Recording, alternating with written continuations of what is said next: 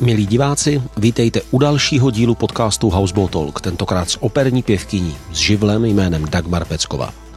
Pokud nás budete chtít podpořit, můžete nám dát like nebo odběr a teď začíná povídání o cestě z malé České republiky do světa a o tom, že snad všechno je možné. V dobrém i zlém. Eh, dámy a pánové, dneska je sváteční den. Já jsem si dokonce vzal košili, což tady na Houseboat to nebývá často. Eh, já si neobyčejně vážím toho, paní Pecková, že jste tak dobrodružná, že jste sem přijela. Dobrý den. Já strašně ráda, dobrý den, zdravím všechny. Děkuji pěkně. Mně velmi záleží na tom, abych zval mezi hosty, abych zval dámy. A zjišťuju, že se mi to zase tak často nevede. A mě jako jednak je vždycky příjemný potkat s ženskou, to je jako pěkné, ale má to taky ten aspekt, že mně přijde, že je doba, kdy je třeba hovořit o ženách, o ženském fenoménu, o ženském elementu a jako zpřítomňovat ho, zviditelňovat ho. Takže to je jako, ještě popisuju jakoby další rozměry radosti, proč jsem rád, že vás tady mám. Děkuji moc. A já jsem vlastně poslouchal různé rozhovory, které jste kde vedla.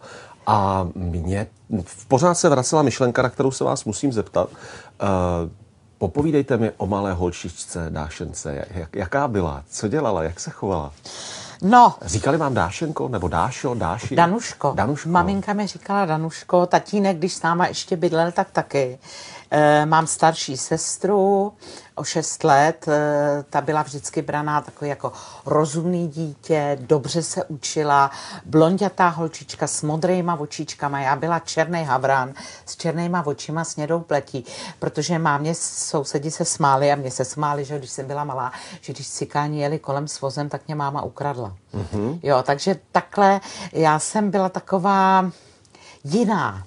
Prostě proto, proto si asi ty sousedi rádi přisadili, že mě máma někde ukradla, že jsem nezapadala. Zlobilo vás to? Hádala jste se? Prala jste se? Ale já jsem se prala z úplně jiných důvodů. Já jsem, já jsem mě furt chodili domů nějaký poznámky a, a nejhorší to snad tak jako, jako malá holka taky.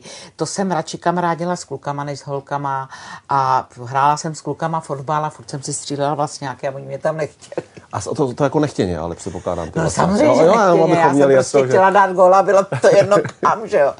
Takže a potom, čím jsem byla starší a hlavně teda období puberty, bylo úplně příšerný, to muselo být hrozný pro mou mámu, ta na mě byla sama, že jo. A já jsem teda byla opravdu neřízená střela. A na mě ty poznám, já jsem se furt, jak prostě někdo mi něco řekl a, a už to lítalo a ať tam byla holka nebo kluk, já jsem prostě, já jsem se nenechala, no.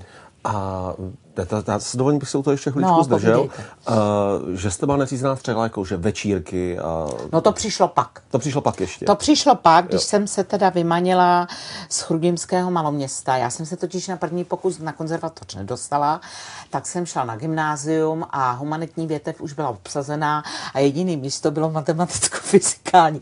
Takže já jsem chodila na gymnázium na nějaký vědy, který, který jsem neměla fáru.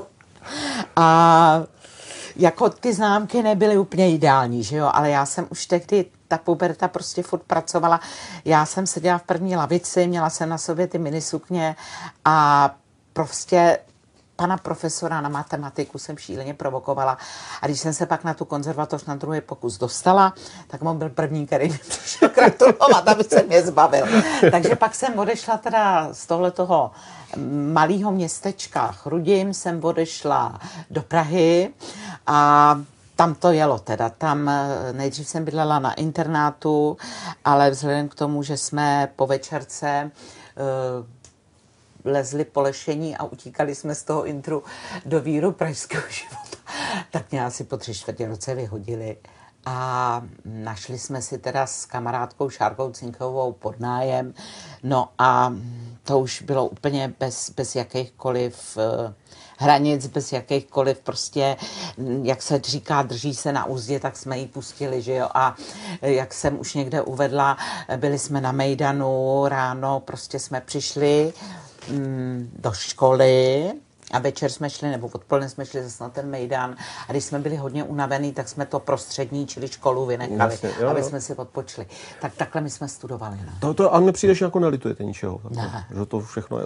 Ne, ale tak jako zase, my jsme žili na plný pecky, jak se uh-huh, říká. Uh-huh. A já jsem pak jako neměla pocit, když jsem opravdu začala dělat tu velkou kariéru, že jsem něco, jako, že jsem něco prošvihla, že jsem něco, mhm. takže já jsem se pěkně srovnala do latě a byla jsem naprosto poctivá, studijní, eh, tak já jsem na to ani neměla čas nebo energii, abych chodila někam na Mejdan. Já jsem v podstatě pak už seděla jenom buď v autě, ve vlaku nebo v letadle. Bylo potřeba to stihnout předtím. No právě, takže Jo, já jsem vlastně, já vůbec ničeho, já jsem si to, ty studia užila a bylo to v pohodě. Když se ještě vrátím k té malé holčičce, bála se něčeho ta malá holčička? U Píru. Já jsem, se, já jsem jednou viděla úžasný film, kde hrál Ilja Racek. Mm-hmm. A uh, bylo to tak nad... A já jsem tenkrát, mě bylo, já nevím, 10, 9, a byla jsem tenkrát na prázdňáku nějaký tety v Po- Poběžovicích a ona to nevěděla, že se na ten film koukám. A já jsem pak měla tak strašný strach, že ten upír někde vyleze spoza postele.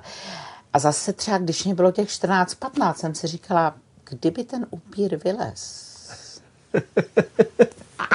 Tak bych tolik krásných věcí nezažila. No, přesně, no. Takže, takže takhle. Na to jsem se to... Já jsem se, já jsem se ptal, jestli jste se něčeho bál. Jestli jsem se něčeho bála. Upíru, jako takhle. mm, Samozřejmě, že někdy, když jsem přinesla domů poznámku, No, tak to se bojí každý. To No jako jasně, normálka. protože ona, ta máma hrála hlavně na city, že jo, tu výchovu, protože na nás byla sama. Jo, a má, promiňte, že vám zkážu, ona měla takový to, jako, eh, to cit- citový vydírání, takový to jako... No jasně, protože tam smutná. nebyl táta, že jo, eh, byl tam děda, který pak pro jistotu umřel. A byla tam babička, byla tam moje segra, já myslím, byli čtyři ženský v baráku. A máma, aby nás uživila, tak vlastně eh, ona pracovala v kanceláři, eh, měla hrozný exem na rukou, nicméně přesto přeze všechno si oblekla přes ten exem rukavice a šla uklízet ty kanceláře po pracovní době. A sobotu a neděli pracovala v cukrárně, prodávala, jo. Aby nás prostě ty dvě holky nějakým způsobem, aby nám ty studia umožnila, což samozřejmě je úžasná věc. Já si to samozřejmě uvědomuju až eh, daleko později jsem si to začala uvědomovat, až když jsem měla vlastní děti. Eh, Vlastně máma se strašně obětovala a vychovávala nás víceméně babička. A když se samozřejmě stal takovýhle nějaký průser, eh, tak, tak to jelo a toho jsem se bála, že, že jako tahle ženská, která pro mě všechno dělá, prostě, eh, že bude zklamaná. Tak to bylo asi, to byla taková malinko brzda. Je úžasný, že třeba já, že já mám syna a dceru a když byla dcera v pubertě, Já tak jsem na to myslel, jak jste to spolu měli, jak se to no, pak zrcadlově. no, to, bylo, to byla taky docela síla. A uh, ona uh, dělala Montessori gymnázium ve Freiburgu, protože bydlíme v Německu a ona teda byla šílený číslo. Akorát, že já, když jsem byla pozvaná do ředitelny toho gymnázia, jsem to měla 11 kilometrů, ale má, moje máma musela, musela jet tím vláčkem, tím osobním do Prahy tři hodiny, tam plakala hodinu před a zase šla zpátky. takže, takže tam to bylo všecko daleko složitější tenkrát. Hledejte se, dcera se srovnala úplně stejně jako já. Teď studuje architekturu na Bauhausu ve Výmaru mm-hmm. a je to prostě, je to super holka, která si je vědomá své odpovědnosti a samozřejmě, že tahle generace je daleko dál než my, protože ta informace ta, inf, ta, ta informatika nebo ta informovanost tyhle generace je samozřejmě daleko větší, než, jsme, než byla naše. Já si dovedu představit, hypotéza, třeba No. jsem vedle, jak sedíte se svojí dcerou po nějakým jejím průšvihu a říkáte jí, hele holka, já, to, já ti rozumím, já jsem to měla stejně, ale bacha, tady hrozí tyhle průšvihy, tohle bys už tady dělat já, nemusela jsem, třeba. já jsem se tomu vždycky šíleně smála a řekla, a to já v tvém věku. A Klaus, můj manžel, budiš, že to nikoho nezajímá, co ty jsi dělala v jejím věku. Takže já jsem to měla od, mý, od mého manžela zakázaný, jako, uh, já jsem mi hrozně fandila v tom. Že jo? Já bych čekal, že byste neřekla, to já v tvém věku jsem byla hodná, ne. Já v tvém věku jsem to táhla tři dny. Daleko víc. A to já jsem právě nesměla, to můj manžel mě, jako, mě řekl, ty jsi úplně blbá, že to pravě A, a va- váš manžel je ten spořádanější teda, z- jako z vás dvou? Ne. A tak já si myslím, že on ve svém věku taky uh, se nemodlil po večerech, jak já říkám, ale um, sice je taky beran jako já, ale uh, přece jenom on má rád takhle, víte, jak si, a to je chlap zase, jak oni si furt všecko rovnají, Faunovo Mhm. velmi pozdní odpoledne, jak on si na ty kanceláři rovnal všecko do Ano, pravého úhlu. Tak, eh, to je můj manžel. Jo. jo, že on si to takhle narovná do toho pravého úhlu a já tam prostě na ten stůl hodím. A přitom, já nevím, mně přijde, že čím je starší, tím ten pravý úhel musí být pravější. A když se u toho smějete, vy, vy, vy, vy, vy ho i za to máte ráda. je to hrozně baví, protože aspoň jedno má čemu se zasmát. No, dobrý, dobrý. Jak, jak, jak berete chlapy? Jako, jak jako, jako, no, to, to je samozřejmě košatý téma, složitý, veliký. Ano. Já myslím, můžeme to říct z různých aspektů, tady tenhle svých zní slibně. Já myslím spíš, jak tak vůbec koukáte jako na to mužský plémě? Jakože uh, hromada ženských, vy jste používal toho dědeček, ten pak pro jistotu umřel. Jakože, a já mám ve svém okolí dost žen, který to mají tak jakože, hele chlapi dobrý, ale nakonec stejně všechno musí prostě pohlídat ženský. Nebo mám prostě kolem sebe ženský, kteří říkají prostě, eh, když se chlap povede, tak je bezvadný, ale většina chlapů nestojí za nic. Jako, a, a tak, jak, jak, jak, jak to ne, máte vy? Se, ale jako já jsem, samozřejmě, já patřím mezi ženský, který si ve svém životě byli nucený. Já jsem dělala tu kariéru, že já jsem vydělávala jako docela slušný peníze. Eh, já jsem ale zase nebyla doma. A musím říct, že jsem našla manžela, Oni si to třeba některý vyloží, jako že je taková domácí puťka, to vůbec není pravda. E, můj muž eh, byl pozounista, první pozounista v orchestru, měl velkou zodpovědnost a taky přines domů slušný peníze, ale je fakt, že já jsem byla ta, která vydělávala. A mm, já jsem ale taky byla často z baráku. A je fakt, že on třeba e, toho syna, který ho teda nemám s ním, tak ho přijal za vlastního a vlastně ty dvě děti, víceméně, když si to hodně přiznám, vychoval on. Mm-hmm. E, samozřejmě já jsem byla taková ta matka po telefonu, že jo, ale víceméně takový ty kvality toho života a toho, jak ty děti prostě nějakým způsobem ten život berou, tak si myslím, samozřejmě, že měli vzor nějaký silný ženský, já to vidím u ty mý dcery, ale e, e, to je člověk, který mě v životě strašně pomohl. Čili já o něm nemůžu v podstatě říct nic negativního, až na ty pravý uhly, ale, ale eh, je to člověk, který mě v životě opravdu hodně pomohl. A samozřejmě, Ježíš Maria, budeme spolu pomalu 22 let, tak samozřejmě, že se najdou mouchy, že bychom se někdy prostě umládili těma hrncema, to je ale naprosto normální. Jo. Navíc dva berani. To no je... právě, ale zase jsem předtím měla docela hodně partnerů, kteří byli žádliví na mou kariéru, nepřenesli přes srdce, že jsem vydělávala to, víc to právě, než oni. To, to si myslím najdou vás... A oni by mě nejradši vlastně přikovali k takzvanému domácímu krbu. Mm-hmm. A jako starali se, ale já jsem bohužel neměla teda k ním tu důvěru s tím, že se opravdu postarají. Mm-hmm. Je fakt, že takhle jsme byli teda s mým manželem šéfové tak nějak oba dva. A že jsme prostě vzájemná tolerance, co to je, ale dá se to, dá se to najít. A prostě já, já si na, ten, na tenhle manželství, na tenhle vztah vůbec nemám co stěžovat. To je skvělý. To je úplně čili, že jsem, čili, že jsem, jak já jsem někdy někde řekla, přeci nebudu prát eh, špinavý ponožky. No tak zaprvé já je neperu, pere je pračka. A jednou tam do ty pračky strčí ty ponožky manžel, jednou je tam strčím já, že jo. Mm-hmm. Čili mhm. o tohle o, dneska myslím si, že o tou manželství už vůbec nejde. Já si myslím, že mužská generace má akorát trošku problém že eh, dřív to prostě bylo zařízené tak, že eh, to maloměšťáctví, ten rodinný krb, že teda muž přišel domů nebo eventuálně od nějaký milenky a prostě měl doma to zázemí a měl doma prostě navařeno a měl doma prostě, postarali se mu o děti, tak tenhle model v podstatě se rozpadl, už neexistuje, ale někteří to vyžadují, stále mm-hmm. ještě. Tam to možná může být takovou volání po bezpečném, po, po bezpečně pojmenovaném světě. No, taková jako, ta tohle... klasická rodina, že jo, a to už vůbec dneska nějaká klasická rodina muž a žena. Teď tady máme rodiny, dvě ženy, dva muže a funguje to prostě. Jo, jo, jo, jo, jo. Jako, co, co dneska chcete furt s nějakou, uh, s nějakým takovým jakýmsi křesťanským pohledem na svět. Tak. Eh, jako ono to má samozřejmě, že, že existuje spousta věcí z křesťanství, který já se jimi řídím. těma desatero přikázáníma není nic na dně.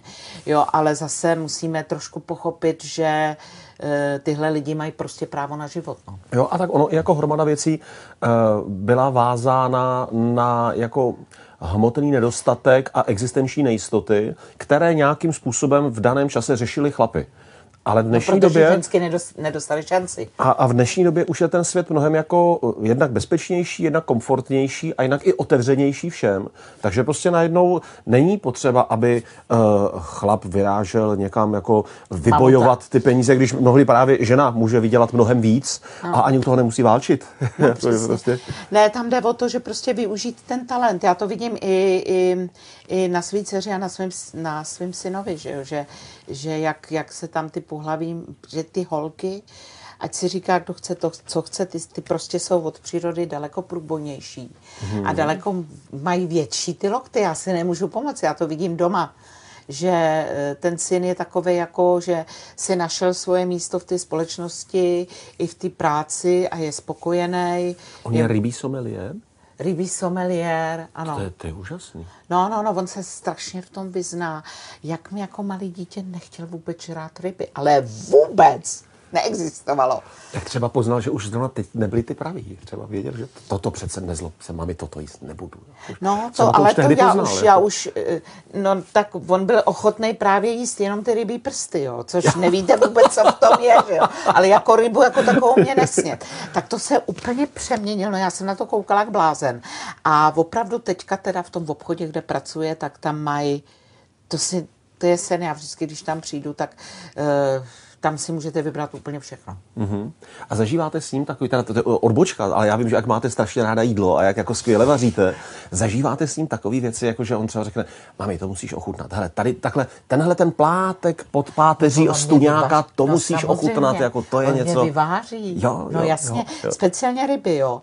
Eh, když ještě u nás bydlel samozřejmě, tak to jsme měli vždycky něco, ale takhle já, teď on se odstěhoval, že jo, takže žije vlastní život a já prostě přijdu k němu do obchodu, on mě něco poradí, já si tu rybu koupím a on mě přesně řekne, jak to mám upravit a, a to je prostě super, jo, protože já jsem se rybama nikdy teda moc nezabývala, ale je fakt, že mm, musím říct, že díky němu jsem toho hodně moc poznala. Výborný, výborný.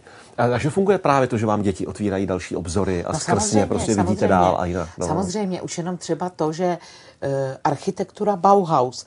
Dobře, nedávno v roce 19 to mělo z té výročí, já jsem o tom viděla několik dokumentů, ARD udělala úžasný historický film o tom, e, taky samozřejmě, kam se to potom všecko rozprášilo za doby Hitlera, že jo, a že to vlastně odešlo do té Ameriky, když to teda mm-hmm. neumřelo v koncentráku, že většinou to bylo vš, všichni židi, že jo, ale bylo to prostě úžasný a teď já, když jsem se dozvěděla, že moje dcera se dostala ten Bauhaus, mm-hmm. no neuvěřitelný, neuvěřitelný. Takže já jsem teď, když můžu, tak jsem u ní ve Výmaru, furt chodíme někde po nějakých muzeích, ona mě ukazuje tu školu. Teď eh, už jenom to, co vlastně za ten první semestr dokázala jako eh, nějakým způsobem vymodelovat, co oni tam všechno eh, dělají, jakým způsobem oni tvoří, že vlastně nepoužívají jenom ty počítače, o prknech ani nemluvě, ale oni vlastně ty věci, já řeknu, patlaj, jo, ale jo, oni to jo. vytvářejí, že jo, mm-hmm, oni, mm-hmm. oni modelujou, oni ty svoje návrhy, které prostě na tom počítači vytvoří, tak oni je musí udělat ručně, jo. A to je na tom strašně zajímavé. Mm-hmm, jo, jo. A to má po mně, protože já, když jsem byla malá, eh, když děti byly malí, tak já jsem pro ně vytvořila na takovým, já nevím, metr krát metr dvacet, tak jsem pro ně vytvořila zoologickou zahradu, takový ty šlajich zvířátka, mm-hmm. jak jsou, mm-hmm. tak jsem to tam mm-hmm. jako, a tak jsem to tam jako udělala, ale nikdo si s tím nesměl hrát, mi to Pane, ne, já vám nevěřím. Ne, fakt. fakt. A patlal, protože já, jak jsem, jak jsem byla furt s tou muzikou a furt jsem někde jezdila. Já jsem vám tak to toho... byla nakonec vaše terapie vlastně, ta zoo. No, to byla moje terapie. Přesně to jsem chtěla říct, že já jsem vlastně tím, že já jsem do noci tam něco patlala rukama, tak já jsem se vlastně úplně... A tahle ta vášeň patla něco rukama se pak předvělo v to vaření. No to je výborný. No. To je, tam se patla. Tam se patla. Tam se patla. A máte ráda, když vám to bublá, prská no jasně, a jede všechno. No jasně, jako, a furt jako... něco jako zkouším, furt nový recepty, že jo. Já jsem říkala, já mám, eh, tak řádově je to tak 20 let, co jsem s tímhle začala. A já mám doma hory časopisu, můj muž mi to vždycky chce vyhodit, aby to bylo v tom pravém úhlu. A Já mu to prostě nedovolím. On říkal, teď stejně už nevíš, kde který recept je. Já pam, až budu v důchodu, tak já si to najdu. Takže my máme hory receptů a já vždycky něco objevím a uvařím to a je to prostě, je to, a je to stejně jako s tím zpíváním. Odbyt, naučíte se něco, je představení, pak je druhý představení, pak to najednou zmizí a už to není. Uh-huh, jo? Uh-huh. Tak je to jako s tím vařením, vy něco vytvoříte, nějaký v podstatě umělecký dílo. To je dobrý, no, a lidi to sežerou a taky to, a už to nic není. No ale je z toho ta vzpomínka, ten je pocit, toho, ta emoce přesně, a to je vlastně emoce, blízko. Emoce, to je stejně jako umělecká emoce, tak je emoce z toho dobrýho, kvalitního, dobře uvařeného jídla. Já nemám ráda levné věci, já nemám ráda, když prostě nemusím mít denně maso, uh-huh, uh-huh. abych prostě koupila za pár korun nějaký vodnatý kuře. Uh-huh, uh-huh. A já si radši koupím kvalitu a prostě tu kvalitně uvařím. Samozřejmě, že když si koupíte uh, Eh, svíčkovou z nějakého horského bejčka prostě za 45 euro kilo, no tak si nemůžete dovolit to prostě zničit, že jo? To musíte, to musíte prostě ňuňat. Jo, jo, jo, jo, jo. Mně přijde, že vás i baví to pak jako nabízet. No to jo, to že... já strašně ráda pro, vařím hlavně pro hosty. No a nestává se vám, víte, já se známe přes Facebook vlastně, no. tam se vás i oslovil, jestli byste nepřišla. A já hrozně rád sleduju vaše jídelní posty, které jsou pro mě, a to nevím, možná si tohoto promítám sám, jiné od toho, když jiní lidi fotí, co udělají. Já mám pocit, že vy se těšíte, jak to s někým sníte. Jako, že to u toho nebudete sní... sama, že jako u no toho budou když, ostatní, a, že, jako, to, když že to, to je postu, sdílené. Když to postu pak na ten Facebook, tak uh, strašně ráda čtu komentáře lidí, jak jako oni určitý prostě věci vůbec mám pocit, že tomu ani nevěří, jo, že to mm. je možný. Že to třeba do té doby vůbec nevěděli, že, že to je možné. A, a, co, a co konkrétně, že není možný? No, že není možný prostě takový recept, nebo že prostě kůře na nějakým kalvádu kdo se takovouhle věc může a vymyslet. Už se stalo, že vám někdy někdo zazvonil a řekl, dobrý den, já jsem teď viděl, že jste, neměla byste kousek? ne, oni se furt, jako furt mě lidi strašejí, že tak jako já... Ale to... ještě nikdo nepřišel. Ne, já, no, já mám to štěstí, že já jeden den uvařím a druhý den třeba jedu 300 kilometrů někam pryč. No to by muselo být okamžitě. To by, to by muselo... muselo být okamžitě, že když si v Praze někdo přečte. No to by musel být chrudimák nějaký. No ne, no moment, ne, no ne, to by musel, bydlím, vy to máte prohozený vlastně. To by musel být nějaký, kilometrů od Přesně Prahy. tak, to by musel jako být nějaký český Němec, český Němec, který, by tam který bydlí za humny. Uh, oni než by tam dojeli, tak samozřejmě to už je dávno. A vy v Chrudimě nemáte ani jako přechodný bydlení, že byste tam někdy já prostě v Praze, já jsem, já jsem totiž, tak to já, to mám úplně pomotané. Máte to pomotané. Já se přiznám, tak to už hledá s čem, hledá s čem. Dá se s tím žít docela dobře. Ale to je klika, protože já se přiznám, že já jsem přemýšlel o tom, že jsem říkal, kurní, kdyby někde bylo, kde oni v té chrudimi bydlí, já si to někdy až pojedu kolem.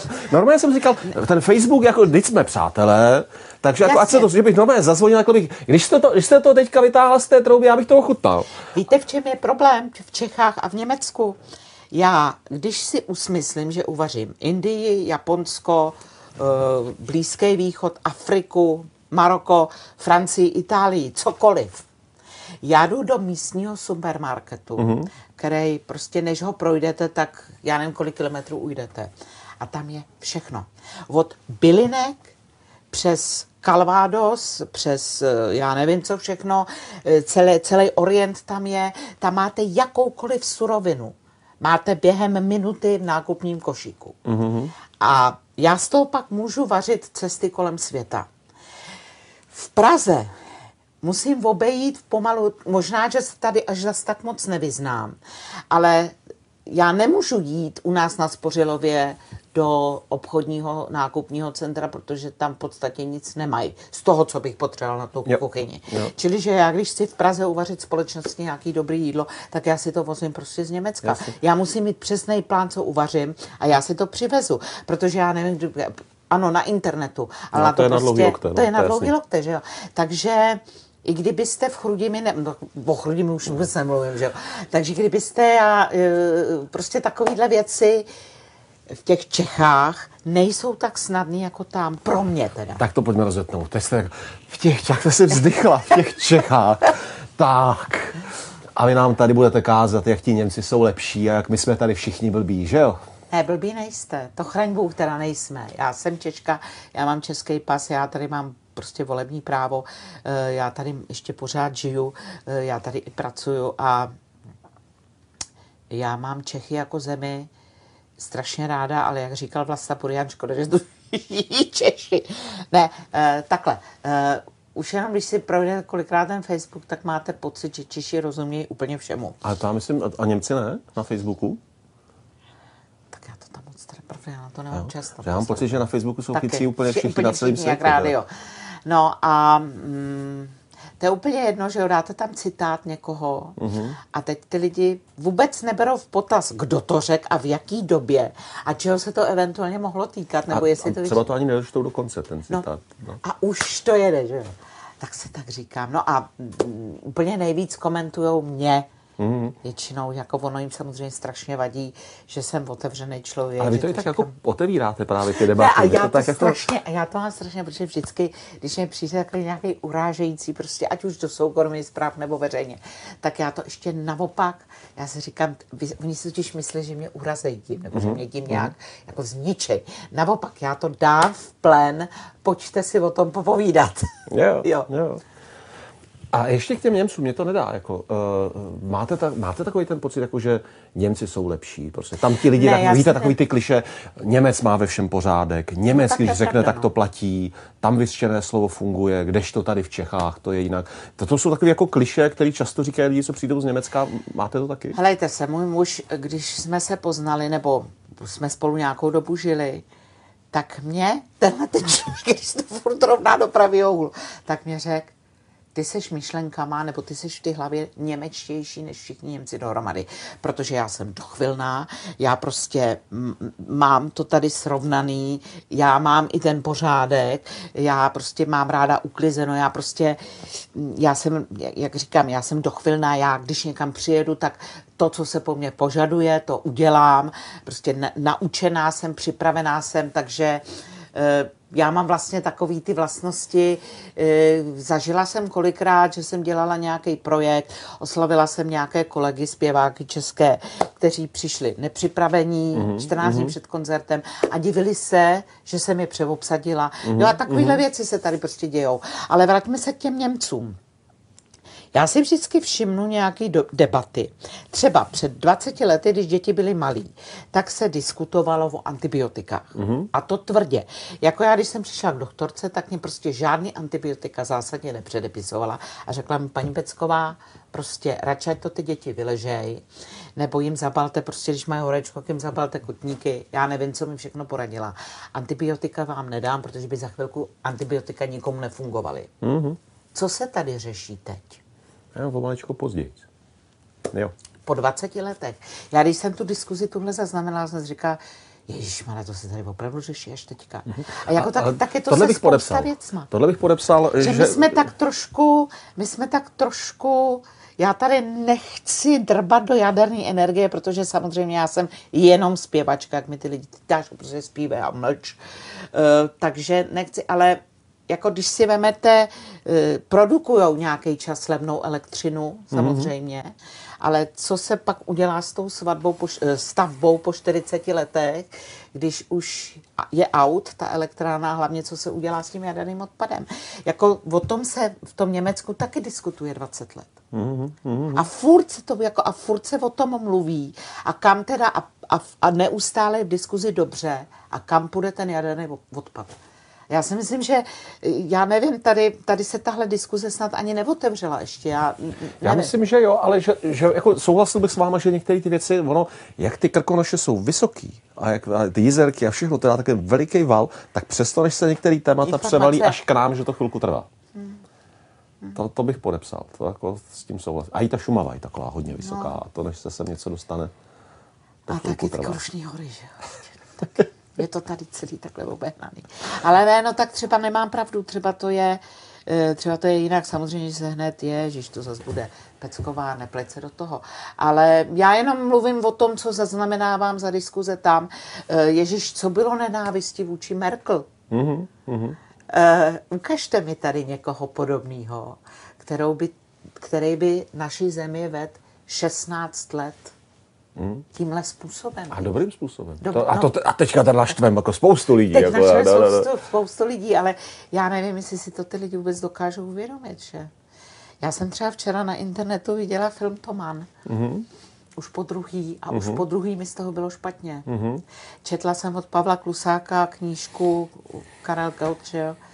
A opravdu, když jsem tam četla o ty antichartě, eh, já nevím, jak bych se zachovala já. Jako tam šlo opravdu o osobní statečnost, o, o, s tím, že lidi museli počítat, že si ani nevrznou a že vlastně u zpěváka nemůžete čekat nějaký roky. Ono už stačí ty dva roky eh, ty, toho covidu, že jo, pro nás teďka. To, to jako s těma hlasama musí strašně zacvičit. A když jsem o tom četla, tak jsem si říkala, eh, byla to strašná doba a buďme rádi, že, že už to je za náma pro Boha a dělejme pro to všechno, aby to tak zůstalo. Ah, Na co jste se to ptal? Eh, Nevím, ale vy jste mi na to... Ne, ne, ne, ne, ne. ale vy to vždycky máte, že to k tomu patří. Bavili jsme se právě o Češích, Němcích, bavili jsme se o tom, že přes ty naše vysoké hory, než se Jo, to k nám jo, převalí, jo, že to jo, chvilku jo, trvá. A, a vy I jste ta zmínila... kultura, že, jo, že, že vlastně, já mám zase skáču. Ne, povídejte, povídejte. Vy- vy máte mluvit, já mám být sticha. Ta kultura těch 20. let, že jo, než přišel Hitler a komunisti potom, eh, jakou, jakou jsme měli? V Praze jsme měli německo-židovsko-českou kulturu. Mhm. Vždycky jsme patřili do tyhle skupiny. Jako národ, Ano, vždycky jsme ano. pod tím Rakouskem, Uherskem jsme vždycky patřili jako jaký slovanství pro Boha. A vždycky jsme patřili kulturně tam, Jo, a ono se i říká, že Češi jsou malí Němci. No. Jako to je, jako taková 17. spolková země, já si myslím, že jste se vůbec neměli špatně. Ježíš, to jsem teď zase něco řekla. ale to jste 17. spolková země, to jste otevřela dobrý téma. To se jako těším. Ne, a, ne počkejte, opravdu jako pod videama, u, u mě na tom kanálu, já se vždycky chlubím svými diváky, eh, se diskutuje, ale neuráží. Takže já se jako těším nahoru na to, co, co, co, jaký témata jsme tady tak jako To je zvedli a asi, jsme asi se dotkli. strašně bolestivý téma pro lidi, kteří ještě mají v paměti druhou světovou Mhm. válku. A musí to být strašně bolestivý téma pro lidi po druhé světové válce, který prostě byli vyhnaný. To, co se tady dělo prostě za ten masakr, eh, to bylo strašný. A mm, já si myslím, že snad pro Boha po těch 70 letech byly, přišly potom jiné věci, přišly rusové, pod kterými nám taky nebylo úplně nejlíp, že jo. Takže co? E, nejsme stát, který si jako Švýcarsko prostě může vládnout, to nezvládneme. Prostě takovouhle A tak tam je i demokracii. jiný historický příběh v No samozřejmě, no, to to, je- to, proto říkám, to nezvládneme, protože tam to je historicky To bych po nás ani nechtěl, jako člověk si musí klást lidi zas si to určitý, opravdu jako- myslí, někteří lidi si myslí, že bychom tady mohli být druhý Švýcarsko, tak já si myslím, že ne. To ne, to ne, to- protože, protože Švýcarsko spravovalo, spravuje a bude spravovat jak peníze západu, tak peníze východu a neštítí se opravdu vůbec Ničeho. jednak, že se fakt neštítí ničeho a druhá věc, že tam opravdu jako ten samosprávný model má opravdu jako dlouhá historická no prostě jako ramena až do velmi daleké minulosti. no, Takže no, tam do- to do evolučně v jako vzniklo. Tam, No. Tady u nás toto není to o, není o co a my, a my ani Jo. tak neumíme přemýšlet. Jo, jo. A, a- já v mnohem jsem i třeba rád, že jako neumíme přemýšlet úplně jak Švýcaři. To mě zase někdy, No některý jasně. takový ty čecháčkovský modely jsou s nás jako, jsou ličtější, ne- než takový No, ten je to tak, jako řekla, jedna jedný teda, jo. Jak znám Švýcary, a tak tam, já bych taky tam nemohla žít třeba, Mhm, jo. Já jsem, já jsem ráda, helejte se, my bydlíme 60 kiláků od švýcarských hranic. A když si do Švýcarska, tak si tam prostě bez problému zajedu. Jo, a já mám přátelé ve Švýcarsku, No, to, jako to to všechno, to, jako, no, ve mně není nějaká a priorní jako nenávist k té zemi, ne, ne, ale je tam takový jako eh, režim nebo systém uvažování, který já bych si neoblíkl. Já Moje měl- manažerka byla švýcarka, ta, která mě opravdu udělala tu velkou kariéru. A já jsem jednou vezla tady v Praze někam a povídám, tamhle za tou horou už to bude. A ona se na mě koukla a povídá, to není hora, to je kopec, hory máme u nás ve Švýcarsku. A No, takhle jo, oni, jo, ale takhle jo, oni jo. uvažují, Ano, jo. ano, a tak ano, tomhle se zasmějete, že jo, ale jsou věci, které vás prostě v tu chvíli šíleně nadmou. A prostě nemůžete se jim zasmát. Jo. A to jsou prostě Švýcaři, no. Jo, tak jsme pěkně probrali ty národy, Tak jsme aspoň to některý evropský, zdrbli. co si dáme teďka. tak jdeme na tu vaši kariéru. Tak oni vám řekli, že vy na to nemáte. Národní To bylo na řekli. vás něco. No, ono to totiž začalo, ta moje kariéra strašně slibně. Já už jsem vlastně v páťáku na konzervatoři. Já už jsem měla angažmá v operetě v Plzni. A to oni neradi vidí na těch školách, když ti studenti už se jako tak nějak jako... To za prvé, oni kolikrát, a já jak jsem byla ještě taková jako úplně blbá, nevědomá, jsem ani nevěděla, že si mám ve škole zažádat o povolení a prostě jsem tam jezdila. Mm. A jednou mě pan profesor z psychologie nechtěl pustit. A já jsem pak, já jsem tam jezdila stopem, jak jinak. A já jsem dorazila nad udechaná na tu výpadovku, tam mě zastavil nějaký bulharský tyrák, zavez mě až před divadlo. A promiňte, já teď, toto je ženský. To je, kdybych já jako chlap chtěl jezdit stopem, tak tam přijedu o dva dny později. No jo, jako ženská ale, jste věděla, že prostě no tam mini nebo něco, až tam dojete. No, no Jenom dobře, ale jako to bylo, hrozně, no, to bylo no. hrozně jako nebezpečný to moje no, cestování. Ano. Máma prostě si trhala šedivý vlasy z toho. Jo. A já jsem dorazila pět minut před sedmou, v sedm začínalo představení, tam byl bordel, kde je Pecková. Že. Já jsem si jako by nic takhle udělala dvě linky, navlíkla jsem se do kostýmu a zpívala jsem, jako by se nic nedělo. To já už bych dneska prostě nedala. Ale to i vůbec hlediska jako adaptace na teploty, na jiný prostředí, to pro ty hlasivky musí být strašně Ale teď mě bylo 20. Co pak já jsem o takových věcech přemýšlela. Já jsem otevřela zobák. Mně šlo tenkrát úplně všechno. Mm-hmm. Já jsem prostě tancovala, zpěv, všechno, já jsem o takových věcech vůbec nepřemýšlela. Pak jsem pak eh, jsem byla v pátém ročníku a ještě když jsem teda měla v Plzni takový úspěch, tak jsme měli na operetu, to byl jeden takový předmět na konzervatoři, jsme měli pana profesora Karpiška, solistu Národního divadla v Praze. A on jednoho dne pozval uh, pana uh, dirigenta, když jak on se jmenoval, to stříhněte potom.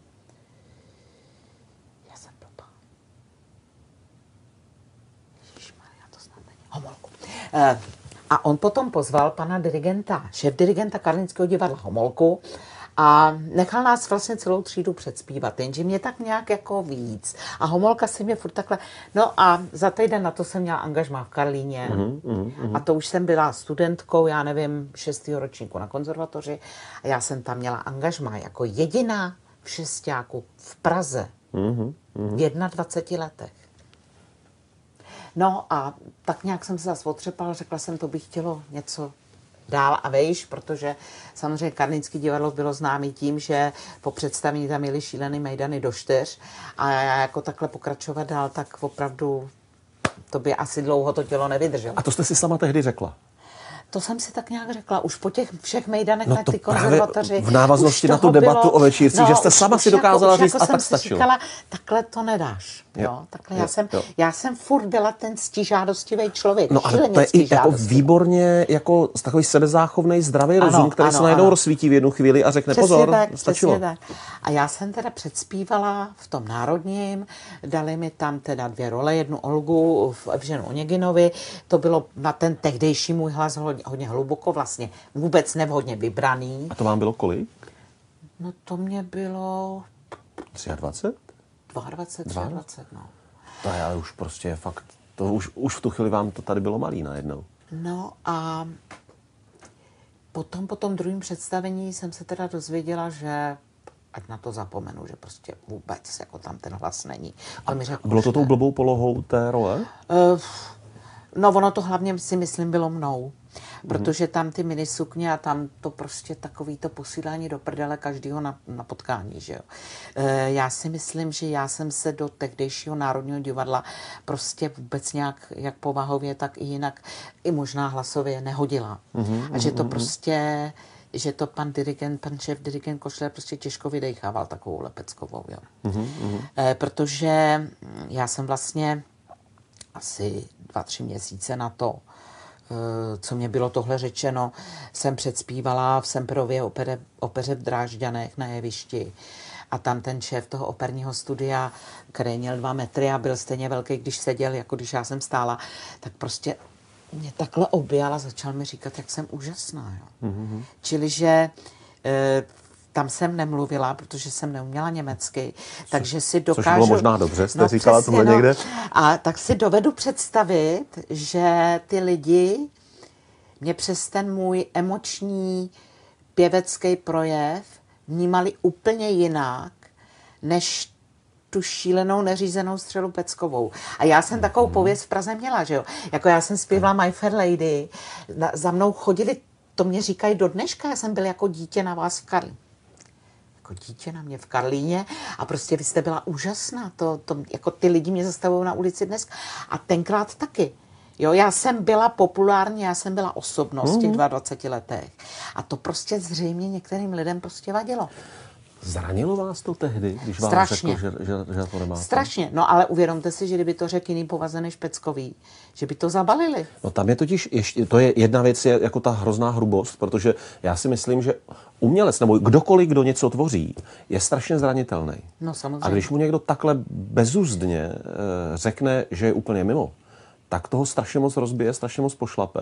A já věřím, že vy s, už, už před, před x lety, v nějaké fázi své kariéry, jste si už mohla říct, že prostě já už o svých kvalitách něco prostě vím.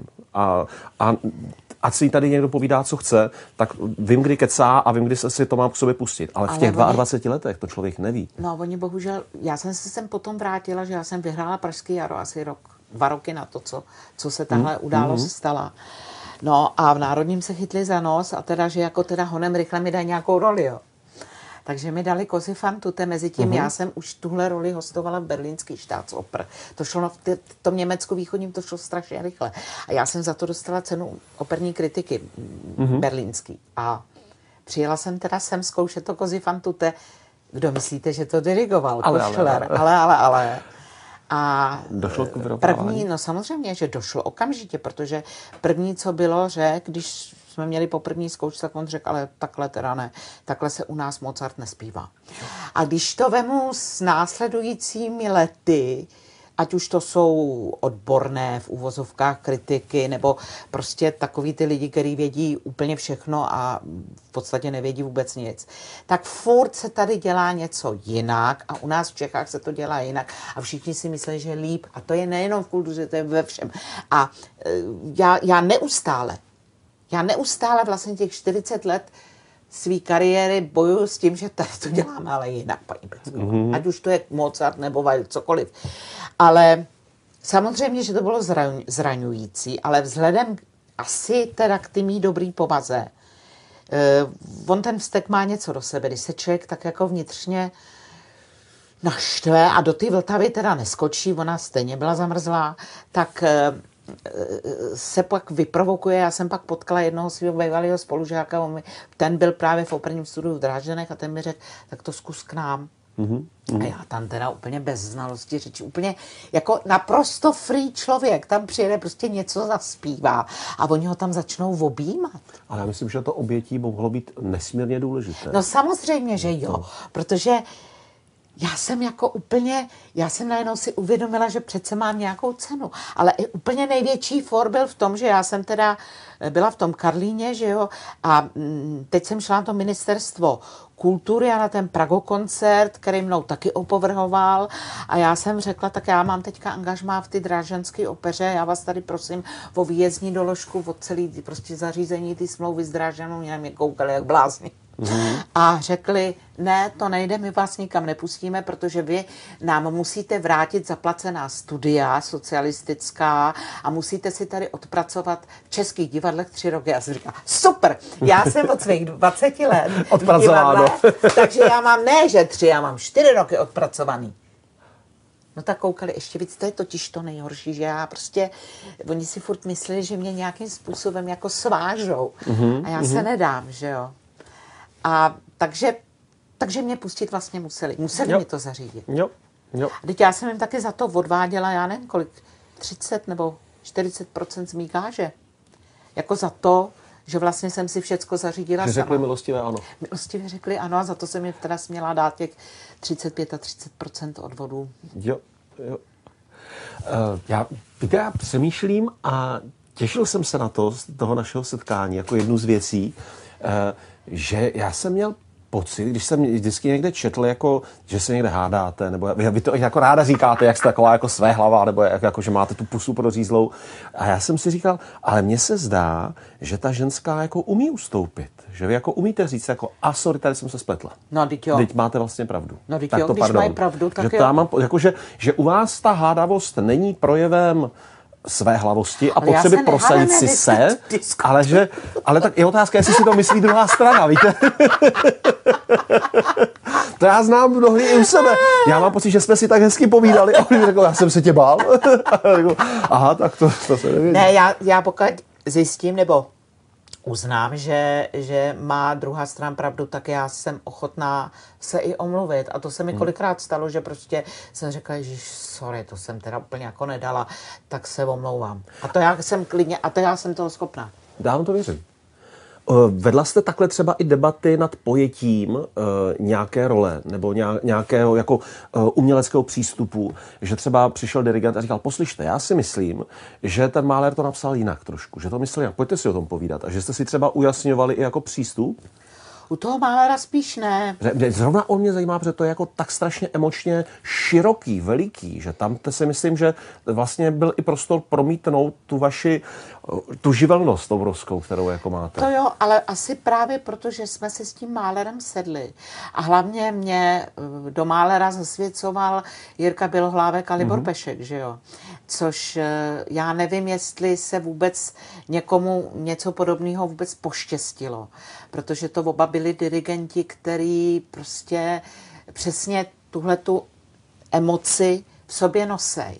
Mm-hmm. Čili, že mm, já si myslím, že my jsme si porozuměli na první dobrou a ještě já jsem tehdy měla eh, kantorku paní eh, Antonii Denigrovou, která byla solistka Národního divadla v Praze, ale jako nějaký čas prožila v Německu, ve východním Německu, v Dessau, v Dráženech a v Berlíně právě. A Čili ona věděla o ty, eh, o ty Němčině hodně, ona věděla o emocích hodně, protože jestli mě někdo naučil emočně vnímat hudbu, tak to byla právě ona. Mm-hmm, a já jsem k ní ale přišla až po konzervatoři, to mm-hmm. na mhm. konzervatoři tam mě málem zničili.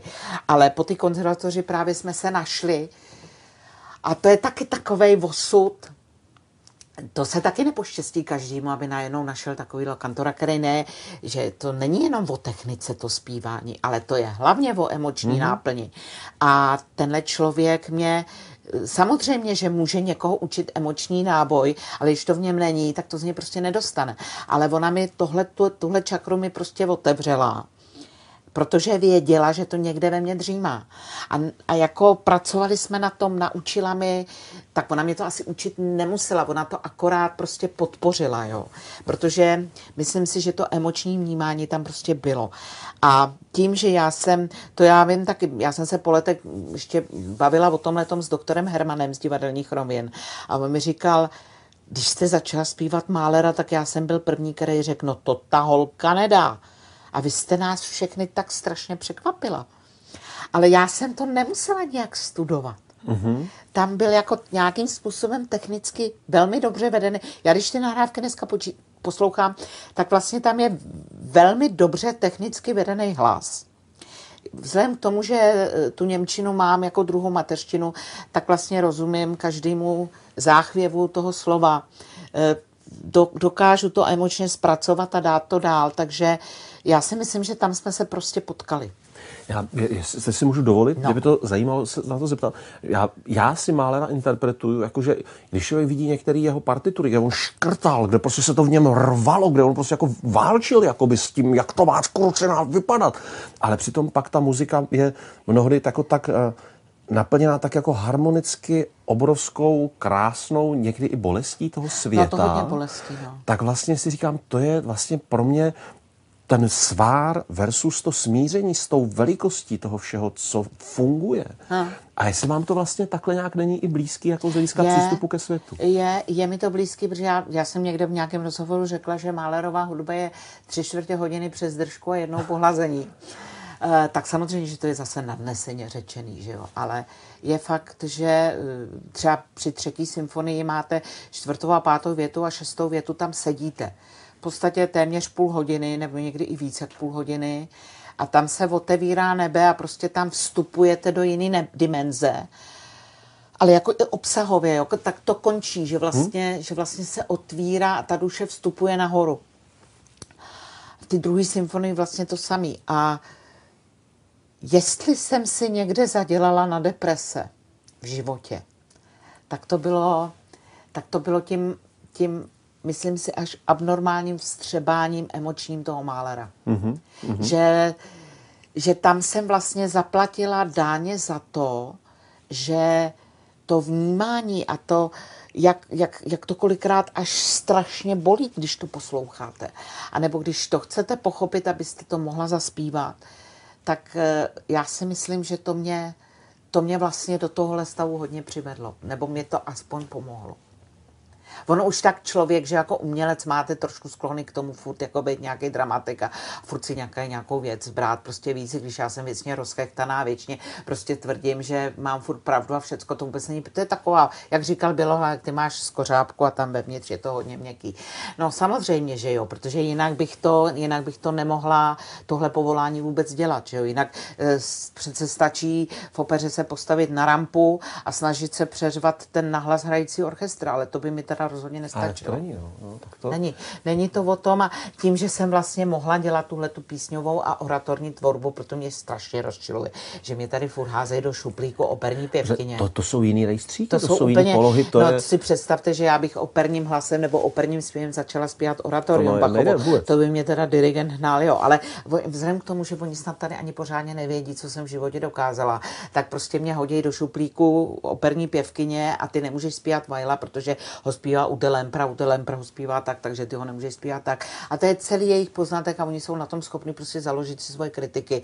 A vůbec je nezajímá, že venku o tom píšou úplně jinak. Mm-hmm, mm-hmm. Ale to prostě by se museli nějaký představení venku aspoň vidět. A ne to prostě doma smolit podle CDčka. Ježiš, to zase bude. Ale to je hezký. A. Mně se to líbí, tak, jako to, co říkáte. Eh, mně to připomnělo, že já nevzpomenu si, která herečka to říkala. Podobně si posteskla na kritiku. Tak to je spíš taková odbočka, když nevím, kdo to povídal. Že dřív, když prostě eh, kritik eh, hodnotil představení, takže třeba dvakrát přišel na zkoušku, na generálku, pochopil, o co tvůrcům jde, pak se podíval na výsledek a třeba řekl, já to tam nevidím mm. a, skritizoval. Ale věděl, co a proč. Mm. Když to tady se velmi často stane, že zase jde, jde, jde o to, aby si to hodně lidí přečetlo, tak se tam použijou hodně emoční slova, případně se hodně kritizuje, protože to vyvolá zase ty emoce, aby se no. o tom no. jako mluvilo. No já někdy celý... ty kritiky a... po, podezřívám z toho, že oni mají smlouvu s Národním divadlem, protože čím víc blbě napíšou, tím plnější, plnější to divadlo je, Aha. jo, že třeba nám se stalo na těch sedmi smrtelných říších a očekávání, že vlastně to poslední představení jsme měli úplně plný divadlo, protože všichni chtěli ten průser vidět. Jo, jo. A on se nekonal, oni jsme měli standing ovation a, a bylo vyprodáno, že jo. Takže někdy mám ten pocit, že třeba jestli za to nejsou ještě takhle placený, že o tom takhle píšou. Ale je fakt, že vyšly čtyři kritiky český, hodně negativní, a vyšly čtyři kritiky zahraniční v angličtině, ve slovenštině, v němčině. Myslím, že dvě v Němčině, dvě v Němčině. A ještě z toho jedna v tom Open Glassu, který je teda opravdu nesměřitelný. A to je vlastně takový uh, měsíčník speciálně o opeře. Uh, a tam teda jsou, jako já vím, co ty dovedou. Mm-hmm. No a taky, že jo, tak prostě když si to dáte tohle, tak oni asi... No počkejte, neříkejte to, tak taky, tak taky to skritizovali. Ne, nebo právě, ne? že ne, ty no, byly to, obrovsky pozitivní. To, to, to se ty nás pochválili, pochválili, jako, tak Češi moji Němčinu nerozumějí, Němci moji Němčinu rozumějí. Tak komu mám do prčic věřit, jo? Mm. Takže to je o tom. A nebo možná prostě, ne možná, ale určitě. Vájo se hraje kde? V Německu, ve Francii, v Americe, protože Eh, tam, jde jeho hlavní linie, jak skladatelská, mm, tak mm. i putovní, když prostě před tím Hitlerem utíkal. Takže tam se to hraje. Tak proč si teda někdo nesedne kurník do auta nebo na letadlo a nejde se na to podívat, aby zjistil, jak se to teda má dělat, jo? Mm. Oni si tady poslechnou jedno CDčko a jsou s tím vyřízený. Jo. Takže takže my taky, takže víme všechno líp. A nemáte to i tak, že vy vlastně potřebujete trošku ty soupeře, že ono vás to jako, je rybička, která se jmenuje Beta Splendes a ta, když má soupeřku, nebo když je sama v akváriu, tak se jí tam dá zrcátko aspoň. A ona si myslí, že to je druhá ryba a začne se na sebe napazovat a pak jí narostou nádherný ploutve. A Jež, jestli by to tak jako, jako, jestli to nemáte, jako um, trochu.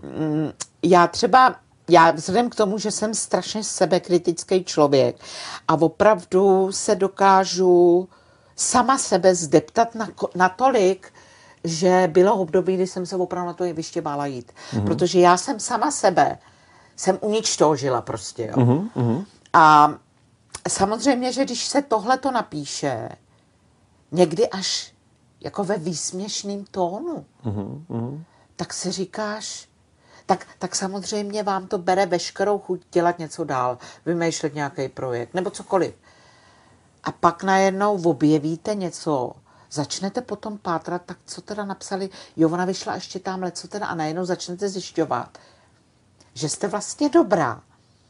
Tak samozřejmě, co by normální člověk udělal? Postavil by to proti sobě. A samozřejmě, že ten pocit vítězství jsem si prostě musela dopřát. Jo? Jo, ale na to není Tak špatné, jestli jo. jsem ta rybička krás. No, ale já to myslím, ano. no, ale Ne, ne, jasně. Já to nemyslím, abychom se rozuměli, já to nemyslím jako, že se proti někomu chcete vytahovat, ale já to myslím, jestli to náhodou není Dokázat- tak, že, že to člověka vlastně může i inspirovat. To zcela nakopnout, jistě, že se, a nakopnout, just, nakopnout. a, No, když je to hodně negativní, tak jako Tak to já ne, utluče, tak, tak to, to utluče hodně, protože, eh, protože já samozřejmě eh, přece se nechci prezentovat blbě. No, ale No, to je jasný. je- a, to je jasný. je, je v tom kus duše. Když tam No, dáte kus duše, tak, kus duše, tak je, je, to křehká. strašný, je to strašný práce, jako opravdu měsíce práce, hmm. příprav. Teď se na to člověk v podstatě na tu roli připravuje rok, že jo. A eh, je jasný, že když to potom někdo, kdo mm, vlastně mm, mluví o nějakých kejklích, eh, co tím chtěl básník říci, takže evidentně vůbec neví, o čem píše. Eh, Tak eh, to si říkáte, Ježíš, mám to zapotřebí tohleto. Jo. Že to je takový, že to v podstatě nemusí být. A ještě navíc eh, ten Weil se tady hraje málo, že jo. Eh, Je to taková ta muzika německý židoviny, prostě eh, je to takový to, mm, ten náš kulturní základ, co si budeme povídat, mm-hmm. prostě je to tam. Eh, Já si myslím, že ta kritika by měla být od toho tomu spíš pomoct a hledat tam to pozitivno a ne furt jenom tady střílet jednu trabiatu za druhou a tvářit se, že jsme světoví. Nejsme. Nejsme, protože já jsem si vlastně uvědomila, eh, že vlastně Národní divadlo patří eh, mezi takové lepší eh, scény, takový, já nevím, já nechci říct, abych Ne, ne, teď to vypadá, že řeknete zase něco skandálního. No, Výborně, právě, výborně. no. To, jen to rozetněte. Eh, jenže jak on za regionální scény, že jo, to jsem jako, jako ono to je svým způsobem pravda, protože na Berlín ani Mnichov, ani Paříž, ani Londýn, ani Laskalu, ani prostě eh, na to zatím nemají. A je otázkou, jestli prostě ta světovost někdy nastoupí, když se bráníme um, nějakému mezinárodnímu vedení. Mm-hmm. Jak tady byl ten skandál, že sem nesmí přijít Nor.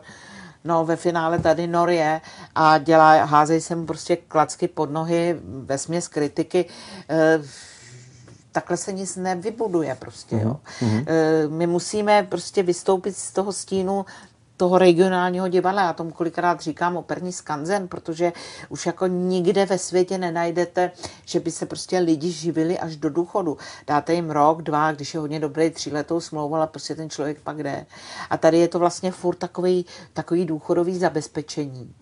A to už se prostě vlastně nikde, nikde venku s tím už se nesetkáte. Jo. Takže samozřejmě, že by se ty peníze daly využít eh, na něco a někoho jiného, eh, než když vám tady solistka prostě v mém věku zpívá tři, čtyři představení do roka a bere měsíční gáže. Že? To, to, je to jako, to by se vám všude jinde vysmáli za tohle. Proto já říkám skanzen, protože to už jako nikde, nikde takovéhle věci v podstatě neexistují. Kdy jste zažila poprvé uh, fakt jako vytržení ze setkání s uměním? To si budete pamatovat, to budete mít nějaký... Jako o vytržení, že jsem z toho byla. No tak byl to často ten máler, jak říkám, že tam to vytržení bylo kolik že, jsem, bylo? si, No, pardon, že jsem pardon. si založila teda na ty, na ty psychické problémy. Kolik mě bylo? No, prvního málera jsem zpívala, jsem zaskakovala za Evu Randovou, která u Foku měla dělat druhou málerovou symfonii.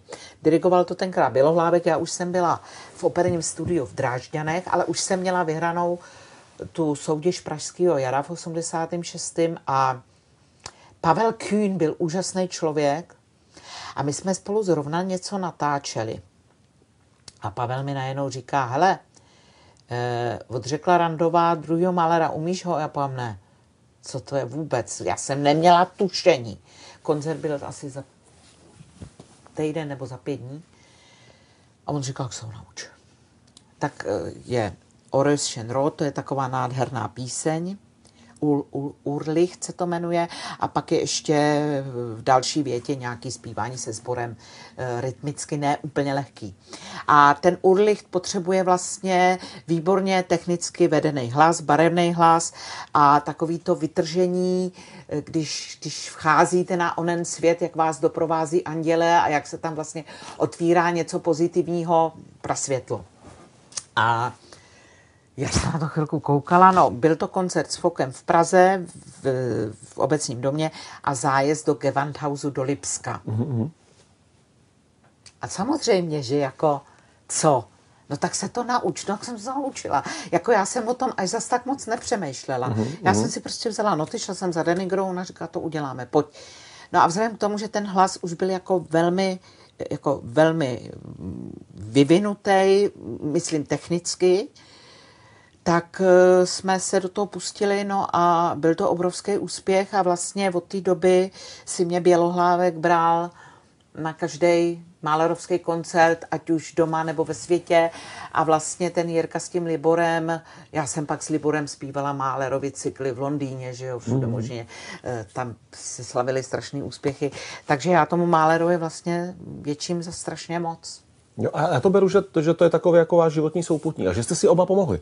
Že jste mu taky pomohla, abyste ho jako, tak jako poposunula do, do současnosti. Trošku, aby víc, prostě trošku jako... víc se asi začal poslouchat.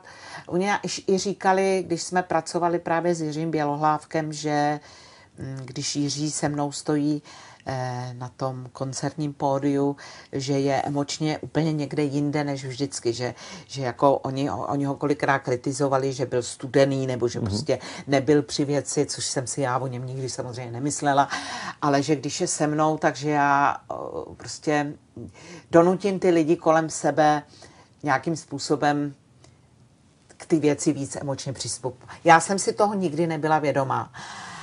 Já jsem prostě dělala jen to, co jsem uměla a co mě prostě říkala intuice. Intuice, mm-hmm. to je to správné slovo intuice, protože já jsem hodně věcí ve své kariéře udělala díky intuici, mm-hmm. čemu jinému. A takže vlastně takhle, takhle my jsme se s tím Jirkou setkali a ta spolupráce trvala v podstatě, já nevím, 20 let z ty 40 letý kariéry a myslím si, že jsme se vzájemně velmi ovlivňovali a že mu jsem za hodně věcí vděčná. Ale myslím, že si nemyslíte, že lidi ve vaší blízkosti zůstávají emočně nedotčení. To si myslím... Jste já si, emočně Jo, já si, myslím, já si myslím, že si nedovedu moc představit, že by se s váma člověk povídal a nějak by jako nemohl být, musí s váma, vy jste emočně otevřená, vy tam jako pustíte svou energii a tak na to člověk musí nějak reagovat a to je jako hezký, to je naopak jako pěkný zážitek ze setkání s váma, to je jako krásná no, věc. to je super, ne? Jo, no vždyť asi. Ale jak jste říkala, že říkali, že uh, pan Bělohlávek byl jako uh, emočně vámi zasažen a že jo, vy, to, vy to nevíte. Já jsem říkal, teď to mám pocit, že uh, kaž, já, každým já atomem svého, každou molekulou svého Ale těla Ale prostě. to teďka tady říkáte, no tak uh, já jsem tím potěšená a, a, a věřím tomu. Já, jo, já díky jo. tomu, že mi to říkáte, tak tomu věřím, ale že bych se jako zase osobovala právo, že musím každou emočně zasáhnout, to zase ne, jo.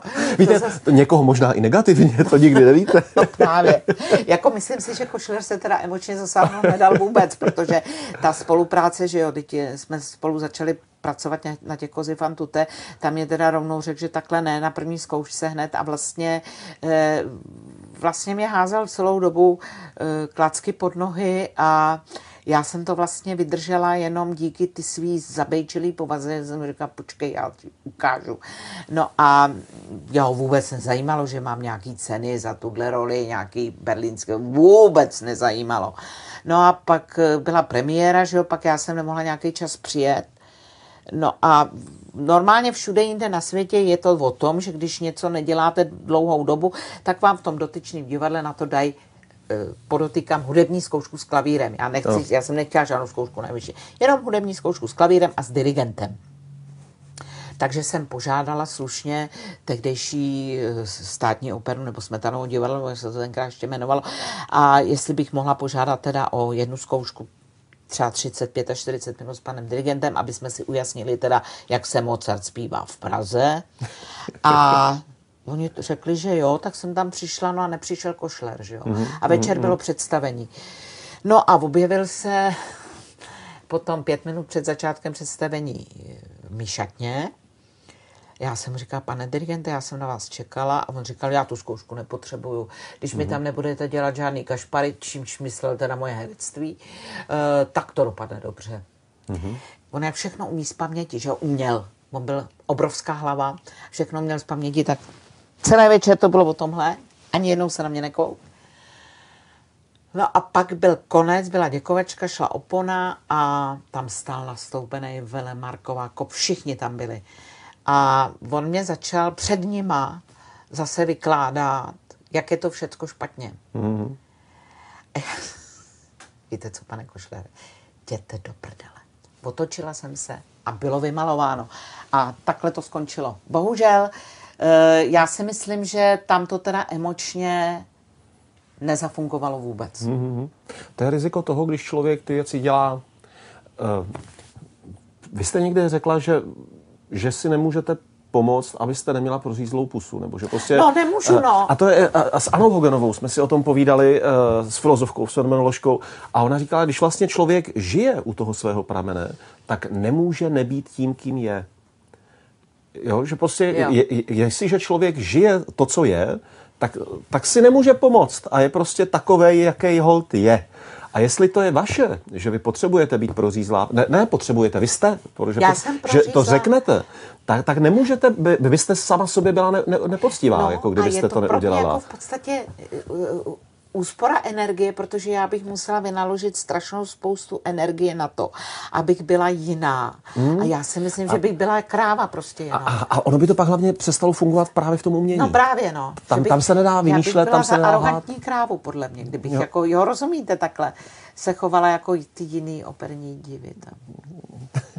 No, já myslím, že, počkejte, dlouho si povídáme, ale hezky mě se moc baví. Říkal jsem si, já jsem chtěl říct, tak máme uh, počet skandálních prohlášení na, na 10 minut a uviděl jsem, jak dlouho se spolu bavíme.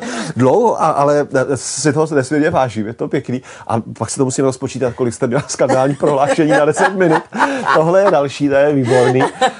Já, já, já ještě, ale musím, nespěcháte, můžu Ne, se ještě zeptat? nespěchám, tak ne. skvělý. Já bych se chtěl ještě zeptat totiž, uh, já jsem myslel, že mě třeba, když jsem se ptal na to první vytržení, že mě třeba řeknete, a to máte pravdu, a já jsem, víte, v deseti letech uviděla obraz nebo něco, a to mě tehdy tak zasáhlo, že já jsem si to pak nesla celý život. Jestli tam mě nebude takovýhle nějaký prazážitek, jako taková nějaká vzpomínka, Jako je fakt, že, eh, helejte se, my jsme nebyla rodina, my jsme fakt byli vesnická rodina, jo, tam nebyl gramofon, kde by se něco, my jsme možná byli u vytržení v neděli na Vltavě, když vysílali nějaké operní árie.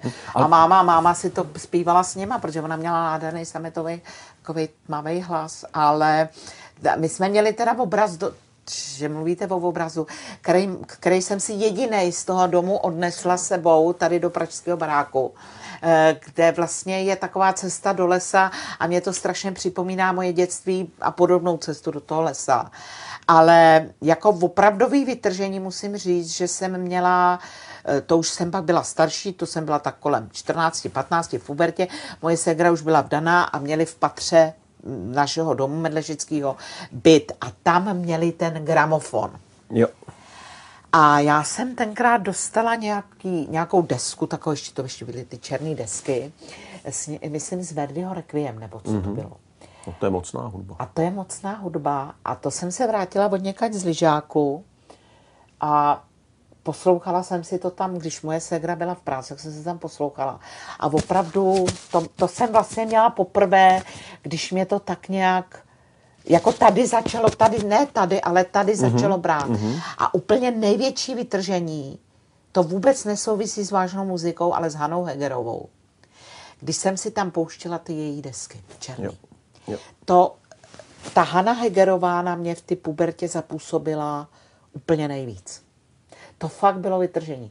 Ta ženská je prostě, to bylo něco neuvěřitelného, co ta uměla.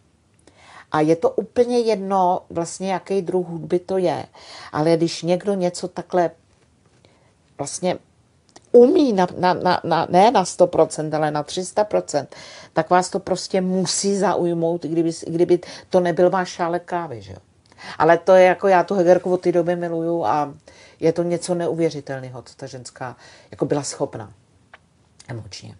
Tohle jsem měla myslet. Tady, tohle, jo, tak, tohle, tak tohle, to je, no, no, no. Protože kdo toto prožije, a je jedno, jestli to je před obrazem, před Rodenovou sochou, kde, se, kde to podle mě to z toho svítí, září, nebo obzvlášť pak právě i u muziky a podobně, kde to do člověka zasahuje velmi. Kdo toto prožije, tak již nemůže polemizovat o nutnosti kultury. A to je právě to, co já třeba jsem si řekla, že by mohlo fungovat takhle, že nedělat teda, když už dělat festival, tak nedělat jenom operní festival, nedělat jenom o muzice festival, ale dělat ty, ty, to umění pod jedním tématem vlastně skloubit mm-hmm. a udělat tam k tématu danému, dejme tomu, loni to byla Kalaska, předtím to byla uh, Dvořáka Rusálka, že jo, předtím to byla Antika Krásná Helena Carmen a tak dále. Takže vždycky se k tomu udělat, vždycky k tomu udělat uh, v obrazy na stejný téma, film, divadelní hru a prostě nějakým způsobem to pojmout, to téma, jako takový letos bude Mozart, poslední týden v srpnu a e, prostě to pojmout jako, jako jeden celek, prostě je umění. A já bych strašně chtěla, aby ty lidi si na to zvykli, že když přijedou na Zlatou pecku do Chrudimě, že tam tomu tématu vlastně uvidí větší množství toho, co, kde by prostě museli někam za tím složitě chodit různě. Jo, takže vlastně, vlastně to, to, jak já to vnímám a jak, jak já to prostě dávám dál, tak, tak, tak jsem si řekla, že by to třeba ty lidi mohlo zajímat. Tak lidi to zajímá, ale nezajímá to politický potentáty. Že? Držím palce, vydržte to. Musím. Já vám moc děkuji za tohle povídání, které jsme spolu mohli vést a za tu energii, s jakou do toho všeho jdete. No ale vy, vy, vy dokážete vyprovokovat, to je v tom totiž.